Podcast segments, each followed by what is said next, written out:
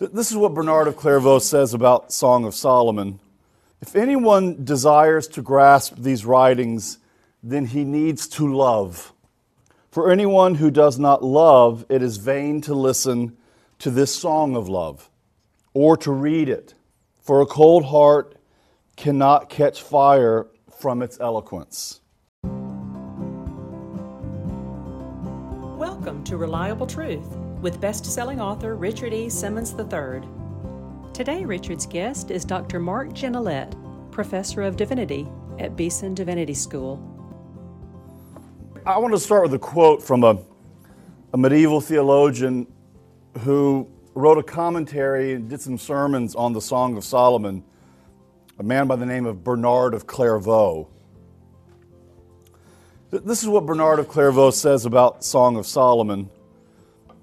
If anyone desires to grasp these writings, then he needs to love. For anyone who does not love, it is vain to listen to this song of love or to read it. For a cold heart cannot catch fire from its eloquence. Now, that's interesting, I think, because Bernard is making a statement here that a book like Song of Solomon requires and anticipates a certain kind of reader. Um, it anticipates someone who can come to a book like this with the capacity and, and perhaps also the experience of love. Because you need something of that experience in your life to be able to make heads or tails of a book that really uh, for, has stunned readers for generations. One, one of the questions that fascinates me about the book of Song of Songs is why would a book like this be in our Bibles? That's a great question. Song of Songs shares something in common with another book in the Bible named Esther. I'm sure you've heard of that one as well. Um, Esther and Song of Songs are books that never mention very important Old Testament themes. Um, there's not a mention of the temple. Um, here in Song of Songs, there's no mention of God. There's no mention of the Exodus. Um, there's no mention of Israel per se in terms of its covenant relationship with the Lord. I mean, what you have here in Song of Songs are really highly charged, um, erotic poems.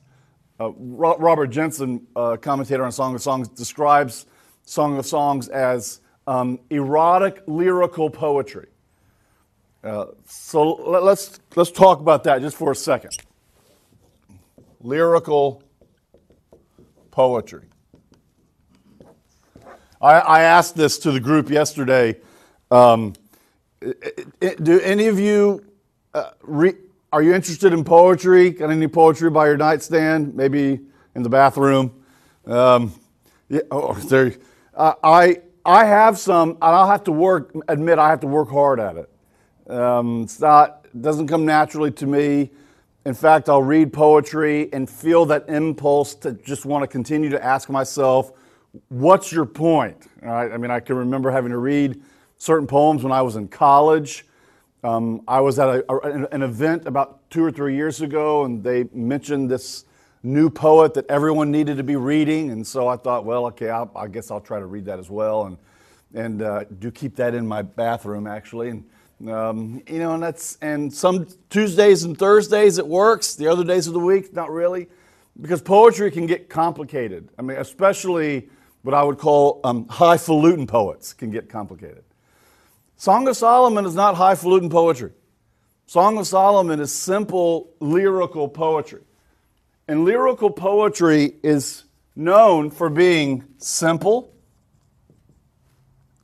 a single voice, You know what? I better write that bigger for the Zoom people. It's simple. You have a singular voice. And you have a, a single subject matter.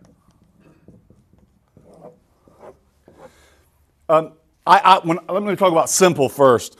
When, when I, even when I was in college, I, I, was, I remember being taught that Song of Solomon is, is, a, is a book that has a kind of complex love narrative built within it that you have to read in the seams. Some of you may have been taught this before. So that you have Solomon and a Shunammite woman, and eventually perhaps a third figure comes into the scene, and it turns into this sort of complex love triangle. Um, kind of turns into it like a Spanish TV soap opera or something like that. Um, and and my, I, don't, I don't think so anymore. I, I, I just think what you have in Song of Solomon is a collection of 10 simple poems, not a lot of lines, not a complex structure you have a singular voice, and we'll talk about this a little bit more. Interestingly enough, the voice that tends to dominate the book of Song of Songs is the voice of the woman. She's speaking a lot in this. Um, lots to talk about that here in terms of the sexual relation within marriage. It's the, the woman um, is not objectified. She's not. She, she's not a sort of a passive agent.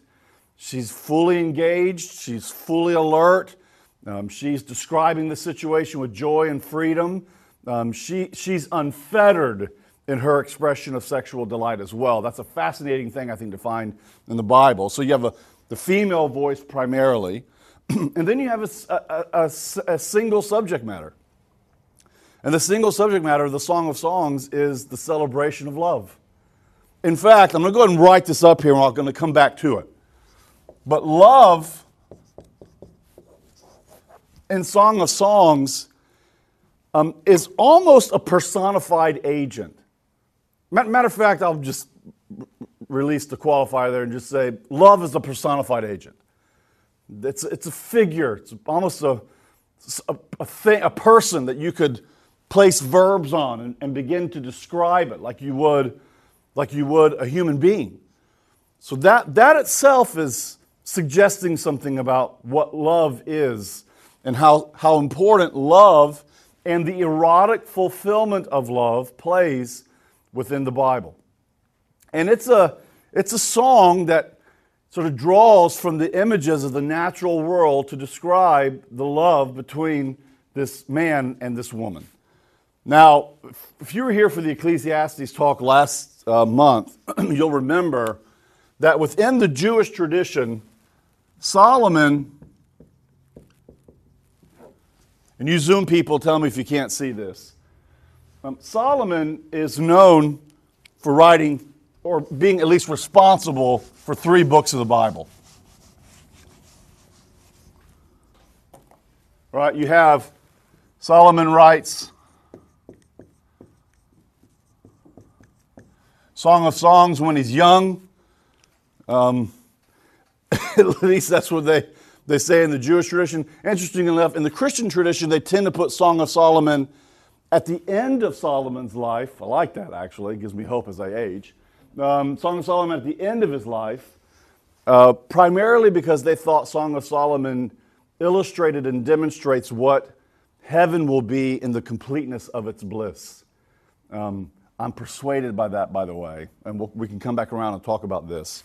But they'd put Song of Solomon here. We put, the Jewish tradition put Song of Songs at the beginning of Solomon's life. Uh, why? Um, and this is the, the cheap joke that I've been using with this, but because at this point in his life, um, Solomon takes no note of Cialis commercials. He does, he's, another, he's, he's in the full bloom of his virility, and he's, and he's writing from the standpoint of that. Ah, we get that. Um, middle life, he writes Proverbs. And then the end of his life, he writes Ecclesiastes. So, Song of Songs, talking about the freedom and the, and the beautiful expression of love and erotic fulfillment and marriage. Proverbs, you have as reflections on how to live well in life, skilled living. Um, and then Ecclesiastes is this uh, retrospective kind of reflection on life from the standpoint of old age. We didn't even talk about this last month, but in Ecclesiastes 12, Solomon describes his old age and talks about lacking desire anymore. It's, it's interesting to pair lacking desire here at the end with Song of Songs. So he's, he sees this sort of movement of his own life sort of wrapped up with the complexity of sexuality as, as, as, we, as we age. Um, so can, can we dive in? I don't know if this is going to work with what we're doing this morning, but would one of you mind, re- if someone reads, is that going to be okay? All right, would one of you mind reading? Um, the, we're going to do a couple of these poems, 10 of them, and I'd like to look at the first two this morning. um, anyone willing to read Song of Solomon 1, 2 through 6? All right, come on, we need a volunteer. There, there we go. I see that hand. Go ahead, Patrick. One, two through six. Yes, sir. The bride confesses her love. Let him kiss me with the kisses of his mouth, for your love is better than wine. Your anointing oils are fragrant. Fragrant. Your name is oil poured out. Therefore, virgins love you. Draw me after you. Let us run. The king has brought me into his chambers. We will exult and rejoice in you. We will extol your love more than wine. Rightly do they love you. I am very dark, but lovely, O daughters of Jerusalem, like the tents of Kedar, like the curtains of Solomon. Do not gaze at me because I am dark, because the sun has looked upon me. My mother's sons were angry with me. They made me keeper of the vineyards but my own vineyard I have not kept. Okay, that's, that's poem number one. Okay, this this first set of poems uh, begins with with yearning, and again, as mentioned already, with with the yearning of the woman. Uh, the scene here are um, kisses and the bedchamber. That's that's where we are. We're, we're allowed into something that's very, very intimate. Uh, the senses are fully engaged. Love is better than the taste and the experience of wine. Right? So, so the, let's talk about this for a second. Right? So, love and kisses are better than wine. Now, I want to start thinking about that. When you hear wine, what associations do you have with, with wine? Because what you see happening right out of the gate in verse 2, think about it, verse 2 of Song of Songs, is an illustration of what happens through the whole book. To, to the point that it kind of makes us a little bit uncomfortable, like being around two young lovers who are just, um, you know, fawning over each other. And, uh, you know, I, I think what we, we would say in modern terminology, if someone were to embody these poems in our living room, you would say something like, "You need to get a room." Um, you know, you don't, you don't you don't do this out, out you don't talk this way out in public. Um, so it's highly charged. It's, it's kind of pulsating.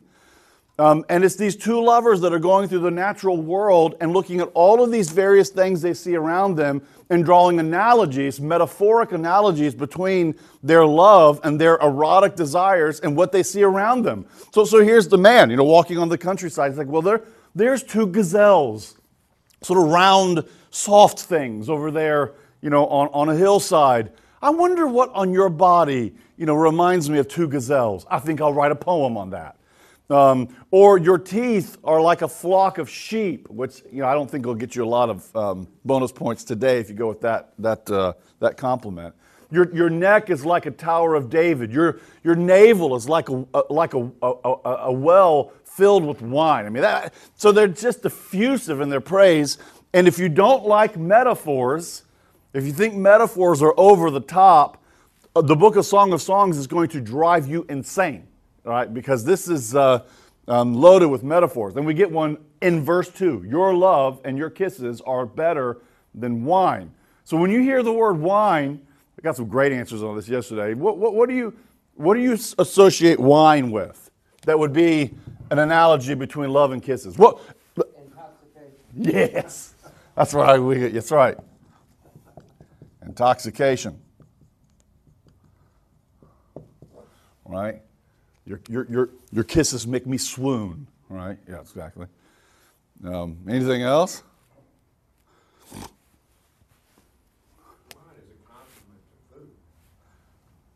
Okay.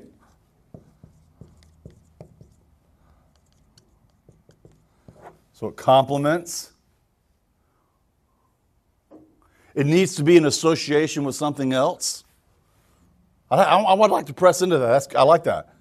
Associated, associative. About uh, yes. I don't think anyone said that one yesterday. Addictive. And we are going to talk about that before we leave this morning. Because this is one of the, th- this is why human sexuality poses such challenges for all of us. Is we know its addictive quality. We also know that it's not ultimately satisfying in the sense that it, leave, it, lead, it leaves you in the place of your experience. Eventually, the experience closes in on itself and you have to move on, which requires what? The desire for the experience again and again and again. We'll, we'll, we'll talk about that in a little bit. Very, that's great. Um, anything else? Woo! You went deep. Metaphysical? Tell me more about what, what you mean by that. Okay. And we're going there this morning.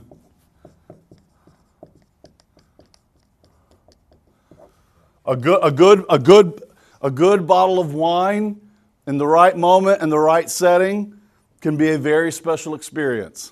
Yeah, that, that, that whispers of something more. Ooh, I like that. That's good. Anything else? I got one more, maybe just for me. Satisfaction. It can be satisfying. So, love is better than the taste and the experience of wine. A perfume wafts through the air here in this first poem. The scene is evocative of adoration and delight, and you have these other maidens that are there, like a, like a scene from some uh, medieval royal movie in England, where you have the, the ladies in waiting that are kind of around watching in on the scene. They interact with the woman's language of love, and then she teases here with, with uh, self deprecation. She describes herself as dark uh, yet lovely. Um, does anybody have the King James Version in here? I can remember this from when I, when I got bored in, in uh, high school and junior high in church, I would read Song of Solomon, so I feel like I, I know this book. It's, it's, a, it's, it's a, you, I caught one of my teenage boys one time reading Song of Solomon, like, you just keep right on it, son, that'll be fine. Um, the, I think the King James says, I'm black but comely. It's a great turn of phrase. Um, unlike today, right, where people will pay to have their bodies tanned, okay? Um, a dark tan in this world, the ancient world, revealed one's status as a common laborer. So the woman makes use of the vineyard here as a metaphor for her body. While she had to work in her brother's vineyard, she had to work hard out in the sun for her brother who owned a vineyard. Her body, which is her, vineyard, she was not able to attend to. She couldn't, she couldn't care for her body because she, her vineyard, because she was caring for her brother's real vineyard. So naturally, the description here of the, of the woman's body as a vineyard and other settings as a garden. Again, we're back to these metaphors. Metaphors are associating things that are not alike for the sake of understanding something better, right? We know that love and kisses are not wine, but the experience of wine helps me understand love and kisses more. We know that the woman's body is not a vineyard or a garden, but the associations that you bring with the encyclopedia of your own knowledge and the knowledge of that world let you now understand this, the, the, the depth of the, the, the female physique from the standpoint of the lushness of gardens and, and vineyards and the fruits that are produced there. So, this is about desire, it's about human sexuality. But it's also, given this point right here, and we're going there this morning, it's also about so much more. Because, and I'll just plant this seed, because human sexuality is about so much more. That's, that's the point. All right, can we do one more poem? Are you okay with that? Um, uh, anyone willing to read? Now, this one's longer 1 7 through 2 7.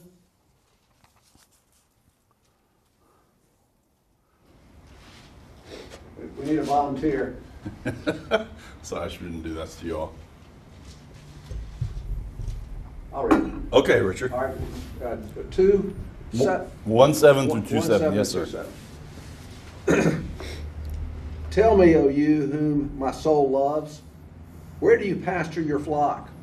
Where do you make it lie down at noon? Or why should I be like one who veils herself besides the flocks of your companions? if you yourself do not know, most beautiful among women, go forth on the trail of the flock and pasture your young goats by the tents of the shepherds. To me, my darling, you are like my mare among the chariots of Pharaoh. Your cheeks are lovely with ornaments, your neck with strings of beads. We will make for you ornaments of gold with beads of silver. While the king was at his table, my perfume gave forth its fragrance. My beloved is to me a pouch of myrrh, which lies all night between my breasts. my beloved is to me a cluster of henna blossoms in the vineyards of Engedi. How beautiful you are, my darling. How beautiful you are. Your eyes are like doves. How handsome you are, my beloved. And so pleasant. Indeed, our couch is luxuriant. The beams of our houses are cedars, our, our rafters, cypresses. I am the rose of Sharon, the lily of the valleys. like a lily among the thorns, so is my darling among the maidens. Like an apple tree among the trees of the forest, so is my beloved among the young men. In his shade I took great delight and sat down, and his fruit was sweet to my taste. He has brought me to his banquet hall, and his banner over me is love. Sustain me with raisin cakes, refresh me with apples, because I am love sick. Let this left hand be under my head, and his right hand embrace me.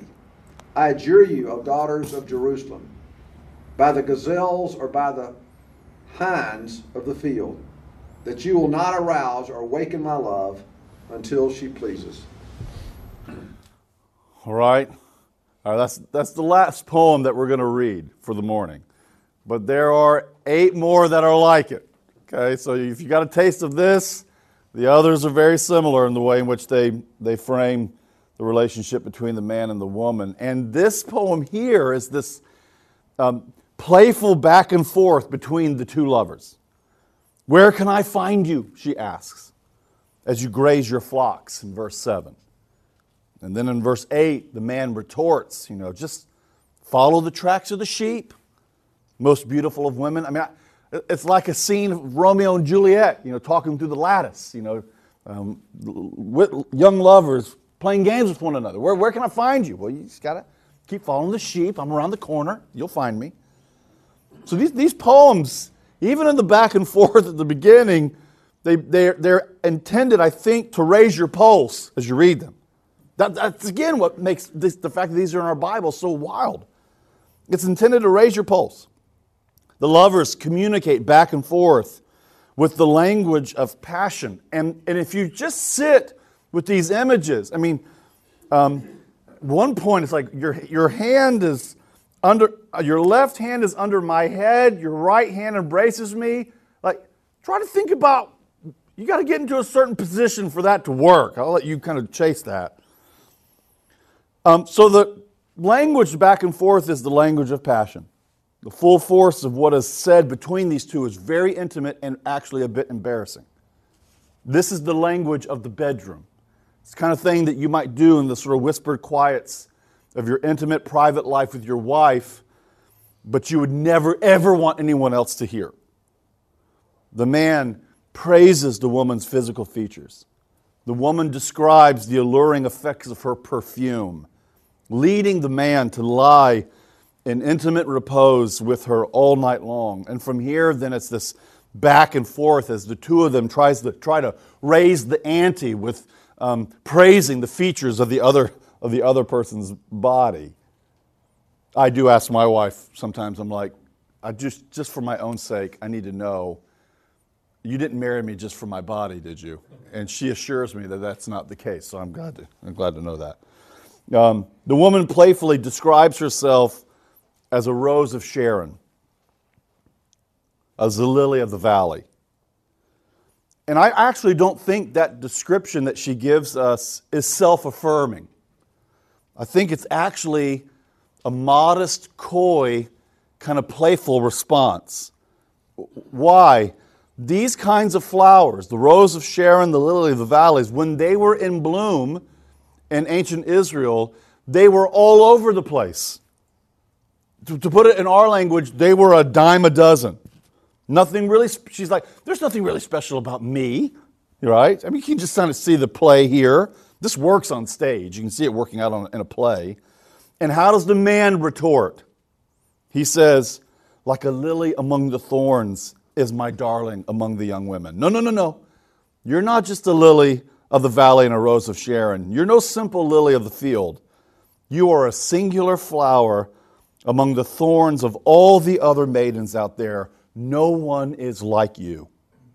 And then the poem ends with a sensual love scene. It's, it's the bedchamber. When you get into verses, th- uh, chapter 2, verses 3 through 7, right, you, you, you've gone into an intimate moment. So you have this poetic flourishes that suggest images that allow pas- the passion of the moment to peek right through um, the pages of the, of the poem itself. So it's, you know, it's kind of shocking stuff. And then it ends with verse 7, the last little phrase of verse 7. I want to write this up here. Do not arouse. Some of your translations may say awaken, I imagine. Do not arouse or awaken love until it, so I'll just, desires. That is a, that's an enigmatic phrase. It's a little, it's a little opaque. It's not self obvious what that means, but it's a phrase that's obviously important to the poet because it shows up in chapter 3, verse 5 as well, and it shows up at the end of the book at chapter 8, verse 4 too. Do not awaken or arouse love until it so desires. Here, with this language, we begin to see that love is a personified agent. It's, it's, a, it's a thing. Don't awaken love until it so desires. This, this is where I think the intent of the book uh, begins to peek through. Uh, it's a little late in the game for me to be asking this question, but I'll go and ask it. Is the book of Song of Songs, or Song of Solomon, about human sexuality in the confines of the covenant of marriage? My answer to that is Obviously, yes. All right, we just, we just read, a, read a poem that was pretty charged. Yes, it is.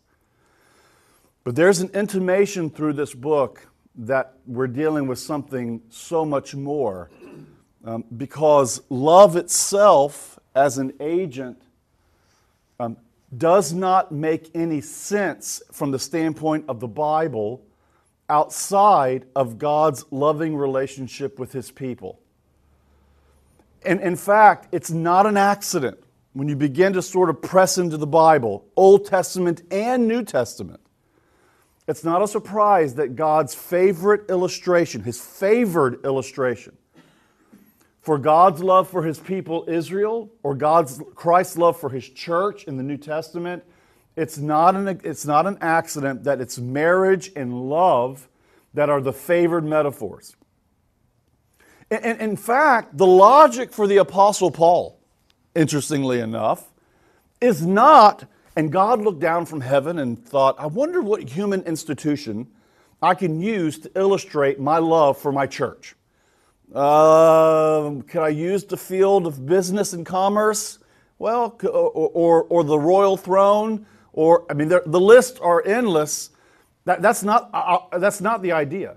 The idea is God actually instituted marriage. Marriage exists for the purpose of illustrating to the world Christ's love for his church. That's why it exists. It's part of its purpose, it's part of its reason uh, for being. Th- this is the reason why I think in the best of the Christian and the Jewish interpretive tradition, they read Song of Songs as a book that's describing so much more than human sexuality. Because human sexuality itself, um, and this gets back, I'm sad that I erased it, to the metaphysical thing that we were talking about earlier. Human sexuality itself is not a cul de sac, it's, it's not an end unto itself. It's a, it's a whisper and a taste of something transcendent. Um, I was listening to a Roman Catholic priest uh, interviewed, and Thomas Joseph White, I think was his name, maybe two, three years ago. And we're in the middle of the hookup culture. I mean, it's been around since the sexual revolution, really in the 60s. And, and, and you know, se- sexual sins aren't new to the 1960s. I mean, I think we know that. Um, but we're, living with the fallout of a lot of this. And, and someone asked Joe, this Catholic priest about the young people that he's engaging, and he said, I've come to realize with so many of the young people that are beleaguered um, by the heaviness of the sexualized moment in which we live, that so many of them are involved in these um, illicit uh, affairs and, and relationships because they really are hungering for something transcendent.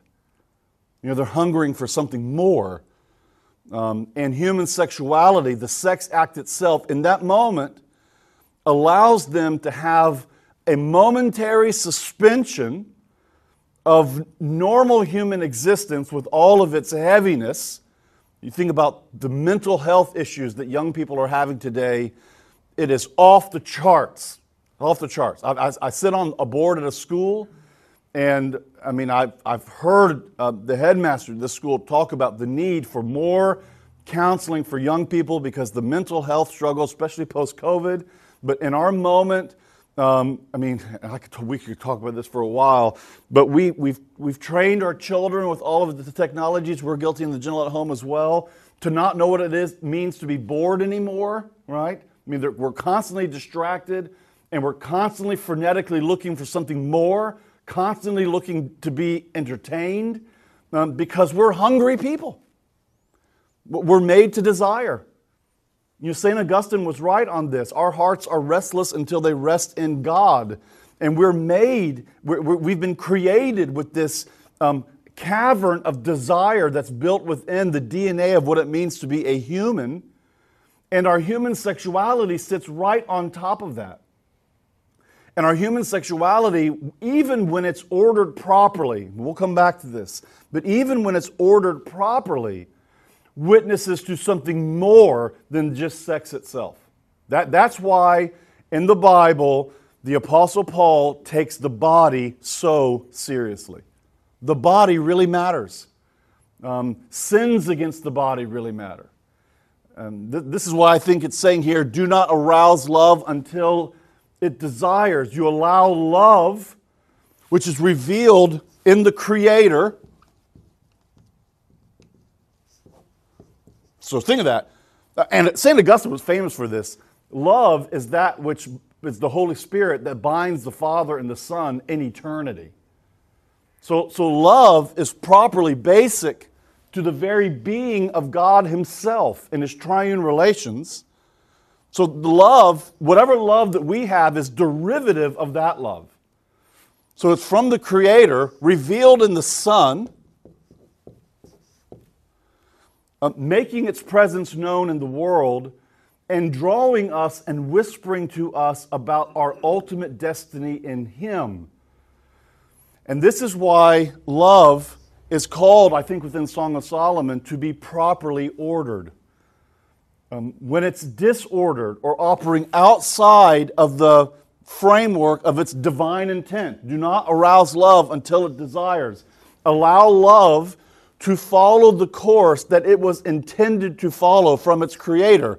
And when it does that, I mean, it's like the Elysian fields of delight are waiting for you. Um, when, it's, when it's not followed according to the intent of its creator revealed in his son, it leads to all kinds of disorder and internal um, despair. And, and, and all of us know we're fallen creatures. You're all men in here. Me too. We all deal and wrestle with the brokenness of our sexuality and struggle with that, and many of us will struggle with that until the day that we die. So when you see the poet here says, Do not awaken love until it desires, um, he's calling for love to follow its own course, not to be artificially uh, generated. Allowing love to work itself out according to its proper timing and its proper setting with its true purpose and its true meaning. Have, have any of you read um, C.S. Lewis's Screwtape Letters? That, that, that is worth your time. And I will, I will tell you, I've always felt a little guilty that I've not been a very good evangelical because C.S. Lewis didn't always light my fire, just to be honest with you. Um, but as I get older, for whatever reason, I, I, find myself turning to him more and more. And I think this, for, for my money, if I had to choose one of his books off the shelf, that's the one that would travel with me. I just think it, the insight that comes from that book is remarkable. And what do you have in Screwtape Letters? You have Uncle Demon, Screwtape, mentoring his nephew Demon, Wormwood, on how to best trip up this new Christian in the faith. It's fantastic. Um, and so you're basically getting um, a roundabout way of presenting to you a positive place of what it means to be a Christian, but he's doing it through this the lens of the, the negative lens of the demon. One, uh, and one of the things that I think makes Lewis so special is I think Lewis has a real theology of pleasure, a proper theology of pleasure. And Lewis, uh, uh, uh Uncle Screwtape, the demon, says to his nephew, Hey, you want to trip up um, this new Christian? Get his pleasures distorted. And I love this phrase because whenever we're dealing with genuine pleasure, real pleasure, properly ordered pleasure, we're on the enemy's turf. That's not our playing ground. That's not the playing ground of evil and the demonic. Real pleasure is the playground of the divine. Evil can only be parasitic to it. That's all evil can do. He said, and so here's some of his advice. You ready for this? Uh, teach him uh, not to just enjoy reading good books, but to find some pride in telling people the books that he's read. You see the distinction? All right. Um, and, and, we, and uh, uh Alan Jacobs calls this uh, uh, enjoying having read more than actually reading. Because that allows you at the next cocktail party you know, to drop a few one liners to let people know how, you know, supposedly intelligent we are or something. Um, he says, get them to do that. Or turn him into a food critic so that he can't eat any meal and really enjoy it without finding something to criticize. Get him, you can get him there. Because that's a parasitic pleasure, that's not a real pleasure. And of course, he also goes with human sexuality. Human sexuality is so quickly disordered um, our hearts are given to it because our hearts, our, our hearts have the tendency to find pleasure wherever we can find it, but not knowing that the ultimate source is in God Himself. Now, my time's running. So, can I just end with a few points and then maybe we'll bat this around some?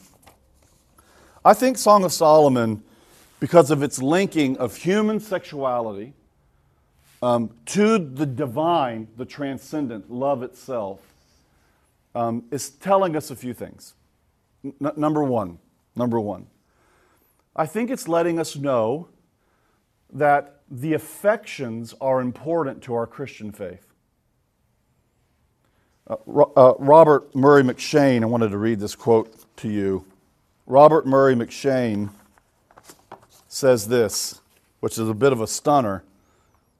There's not any other book of the Bible which affords a better test of the depths of a man's Christianity than Song of Solomon. Such, I mean, I, I, I, w- I don't think I would come up with a phrase like that to describe the book on my own. Murray M'Cheyne, that great Scottish uh, 18th century preacher, says that few books actually reveal the depth of someone's faith like Song of Songs. And what, what do I think he's talking about there? He's letting us know that God, and we see this all throughout the Old Testament and the New Testament, God is not interested merely um, in our religious observance and ritualizations. Um, he doesn't want us just to kind of be able to, to think rationally about the thing, um, put our intellectual faith in it, and do the things that we're supposed to do. I think this is one of the reasons why the prophet Joel says, Rend your hearts and not your garments. I'm not just looking for external religion. Christianity is a religion of the heart. Now, we don't always feel it on the same level, but I think the call here in a book like Song of Solomon is our affections, our delight, even the delight of human sensuality properly ordered, witnesses and attests to our ultimate delight in the Lord. This, is, this is why Jonathan Edwards, I think, wrote a beautiful sermon called Heaven is a World of Love. What, what's heaven going to be? The new heavens and the new earth? It will be a world of love. Real love worked out in its fullness with no hindrance of sin attached to it in our relationship to God, the, our neighbor, our, our, our friends, our family, and the world around us. That, that is good news. So God, God wants our affections. He wants our affections. N- number, number two. Number two.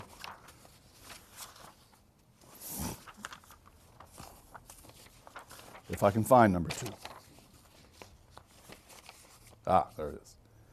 Back to this phrase Do not arouse love until it awakens. Do not arouse love until it awakens.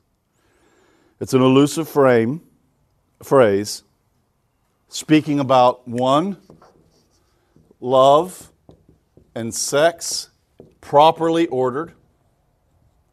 And what do I mean by that?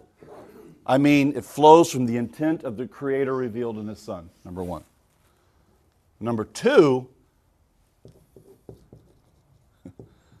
I think it's a call to time.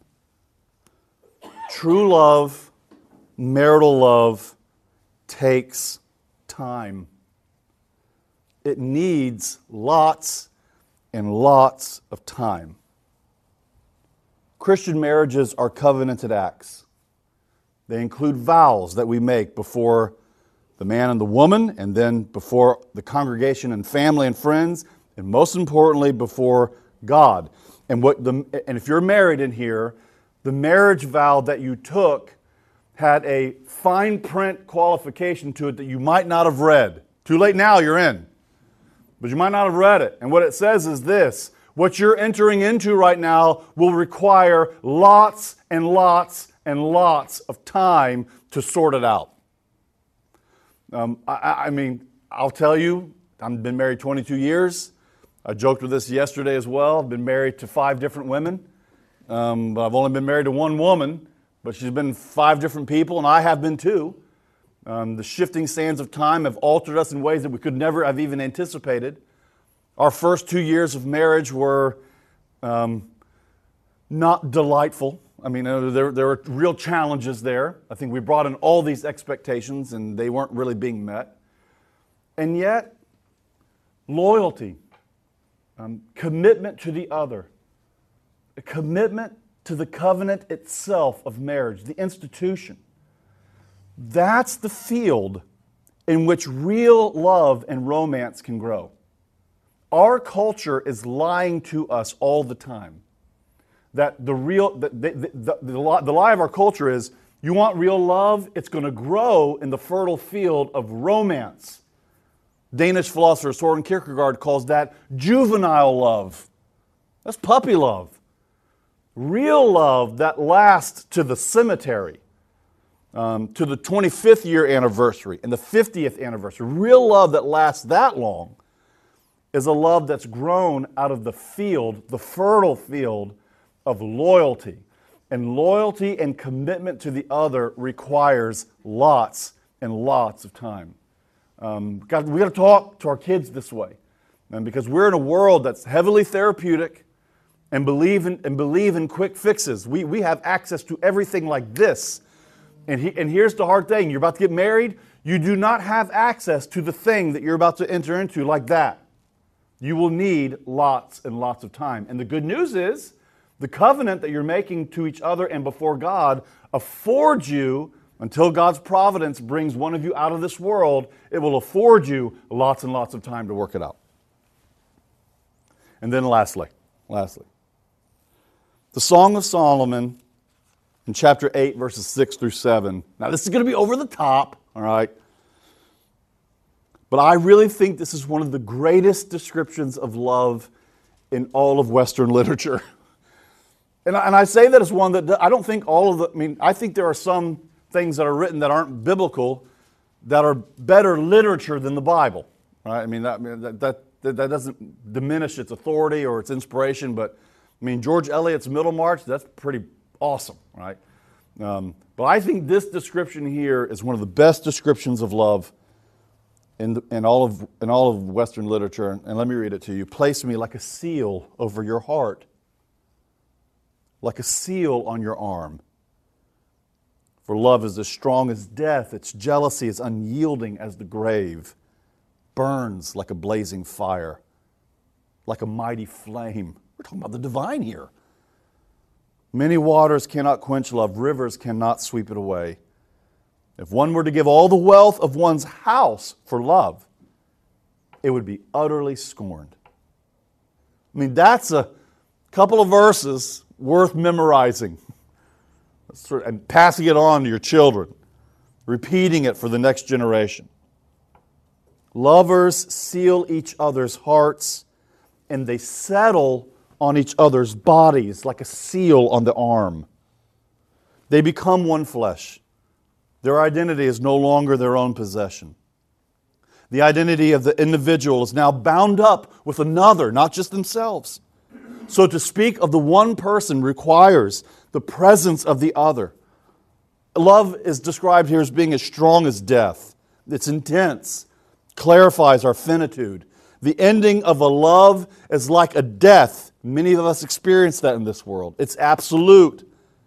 Love is zealous, it's jealous, it refuses to yield. Graves do not relinquish their dead, and love holds on to its object with a fevered ferocity. As the great Shakespeare said, love is not love, which alters when it alteration finds. And the Song of Songs could not agree more. Love burns, it consumes, it's an unquenchable flame. If a person were to stand before the offer of great wealth or the offer, offer of love, only a fool would take the wealth over love. Song of Songs leaves its readers, it leaves us with this stunning portrait of love, letting us know that love, even love at its best between a man and a woman, expressed in the fullness of the erotic moment of a marriage bed, even that transcendent moment is witnessing to something much bigger and greater. Because we were made for God. And even the experience of human sexuality worked out in marriage witnesses to us that we've been, we've been made for something more. Okay? All right, I'm done. You want, you want to bat this around? Any, any, any questions? We'll pretend the camera's not here. You want to bat it around and have a little, little chat? Anybody on Zoom have a question? We've got 20 something people on Zoom. Oh, wow. Okay. I'll, I'll ask a question that I. Oh, yeah, yes, yes, I forgot about that. I think that, um, a lot of Christians don't seem to realize that there'll be a new heaven and a new earth, and that we will have physical bodies in heaven. And that um, uh, we also know that the one thing Jesus says, and I, I know it disappoints a lot of people, is that uh, we will not be given to marriage. Doesn't mean we won't have relationships with our spouses, but we they, they won't be. We won't have a covenant relationship with them. We won't, and so there will be no sexuality in heaven. Yeah. But what I've what I've concluded, and I like your comment, is because there's because of we're going to be in the presence of God. There's going to be it, it will it won't get any better than that. Right. Right. No, I love it. It's, it's, it's a great question. Um, that, that's been, I would say, an area of my own sort of Christian faith that's had to be recalibrated. Um, you know, I, I, I grew up in a kind of Christian environment that downplayed the significance of the body. In other words, the, the view was that the goal of Christian, the Christian life is to die evacuate your body in a soulish way, in a spiritual way, and then to be with Jesus. And, and we're trying to shed this thing to be uh, spirits that are in heaven. Um, that, I mean, I'll be a little naughty here. That, that's, a, that's a form of Buddhism. I mean, that, that's, that's not Christianity. Christianity does say to be absent from the body is to be present with the Lord. So there is this intermittent state, but that's not the goal. The, the goal, um, and many of you in your churchly tradition say something like this every Sunday, whether it's the Apostles' Creed or the Nicene Creed. I believe in the resurrection of the body and the life of the world to come. Um, the goal of, of God's creative and redemptive purposes for, the, for humanity is for us to have raised and glorified bodies, to be embodied, our bodies and our souls together in a, in a new heavens and a new earth, in the new creation. Um, now, this, you know, our imaginations are limited on this. What does that mean? Um, what, is it, what does a glorified body do? What are its capabilities? I mean, Jesus in his raised body sort of illustrates that it's not, it's, it's linked to his former body because they could recognize him, but, there's, but he's also passing through a door. Yeah, so there's things that we don't know, but it will be an embodiment. Um, and that's, I think that's really good news. I mean, I, I find great comfort in that. Um, and then on the on the sexuality thing, that that's the thing that every why every you know teenage boy that's committed to trying to commit to purity of some sort prays that you know Jesus doesn't come back before his wedding night. Like I just want one round, um, you know. Don't tell him. Anyway, I'm not going to say. Um, just want one one round, and um, and I and I like the way in which you, you you set that as well. I mean, again, the fact that Jesus says there's no giving of marriage in heaven, I think lends credence to what we've been talking about today. Human sexuality is not an end unto itself, it's meant to be an invitation and, and a bit of a sky opening of human bliss. Because let's, let's, let's face it, I mean, I don't know where you are now in your sexuality, but I mean, most of us at one point in our lives thought that having sex was the best human experience that you could have. I, re- I remember doing the bird and the beast, the beast talk with my oldest son it was so funny to have these conversations. My oldest son, he was, he was I think, 10, 11, we were having some conversation. And I said, William, and we laid it out. This is how it's going to be. And, and his eyes were like that. And he was like, oh, no. he thought that was the grossest thing he'd ever heard. And I'll never forget, I grabbed him by the shoulders and I said, I just need you to understand, son, the day is going to come when you're going to want to do that more than anything in the world. You just need to understand that. Now, my second son, when we had the conversation, he was like, that sounds awesome. So it was very, very different. Um, so we tend to think of our, of our human sexuality as the most blissful experience that we might have in this world. Now, others might say different things. We tend to think of that. And that itself is a kind of opening of something to the transcendent to let us know what a foretaste of eternity. Because that's the hard thing about our, our, our, our, human sexuality. That moment collapses in on itself.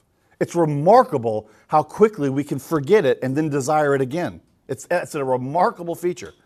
Um, so it just, I, I like how you, how, you, how you said that, Richard. It's, it's, it shows the limitations of our imagination. If we think about heaven, and I, again, whatever the sexuality is there, if, if it's absent sex and that's disappointing to us, that just shows that we don't really know what's on offer. Because whatever's on offer is the perfection of whatever human sexuality was intended to witness to. Yeah, it's great.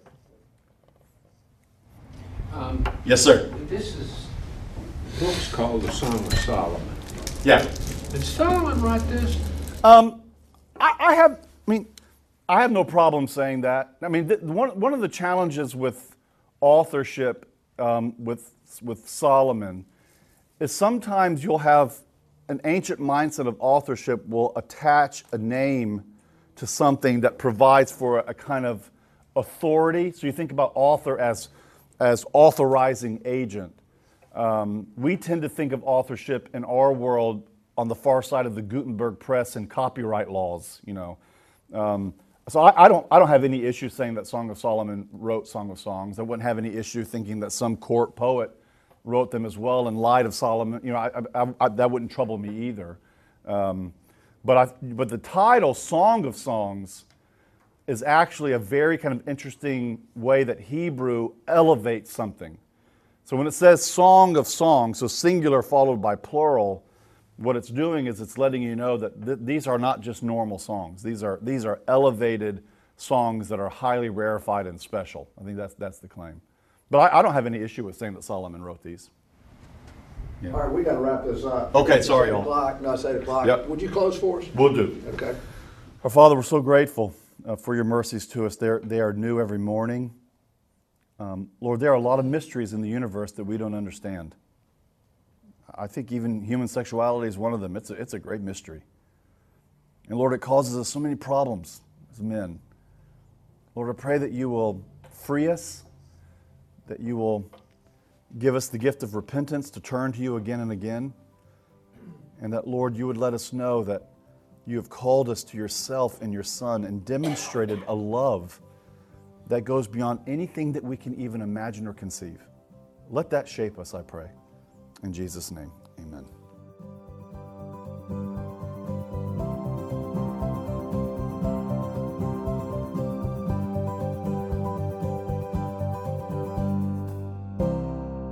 You've been listening to the Reliable Truth Podcast with Richard E. Simmons III, founding director of the Center for Executive Leadership in Birmingham, Alabama.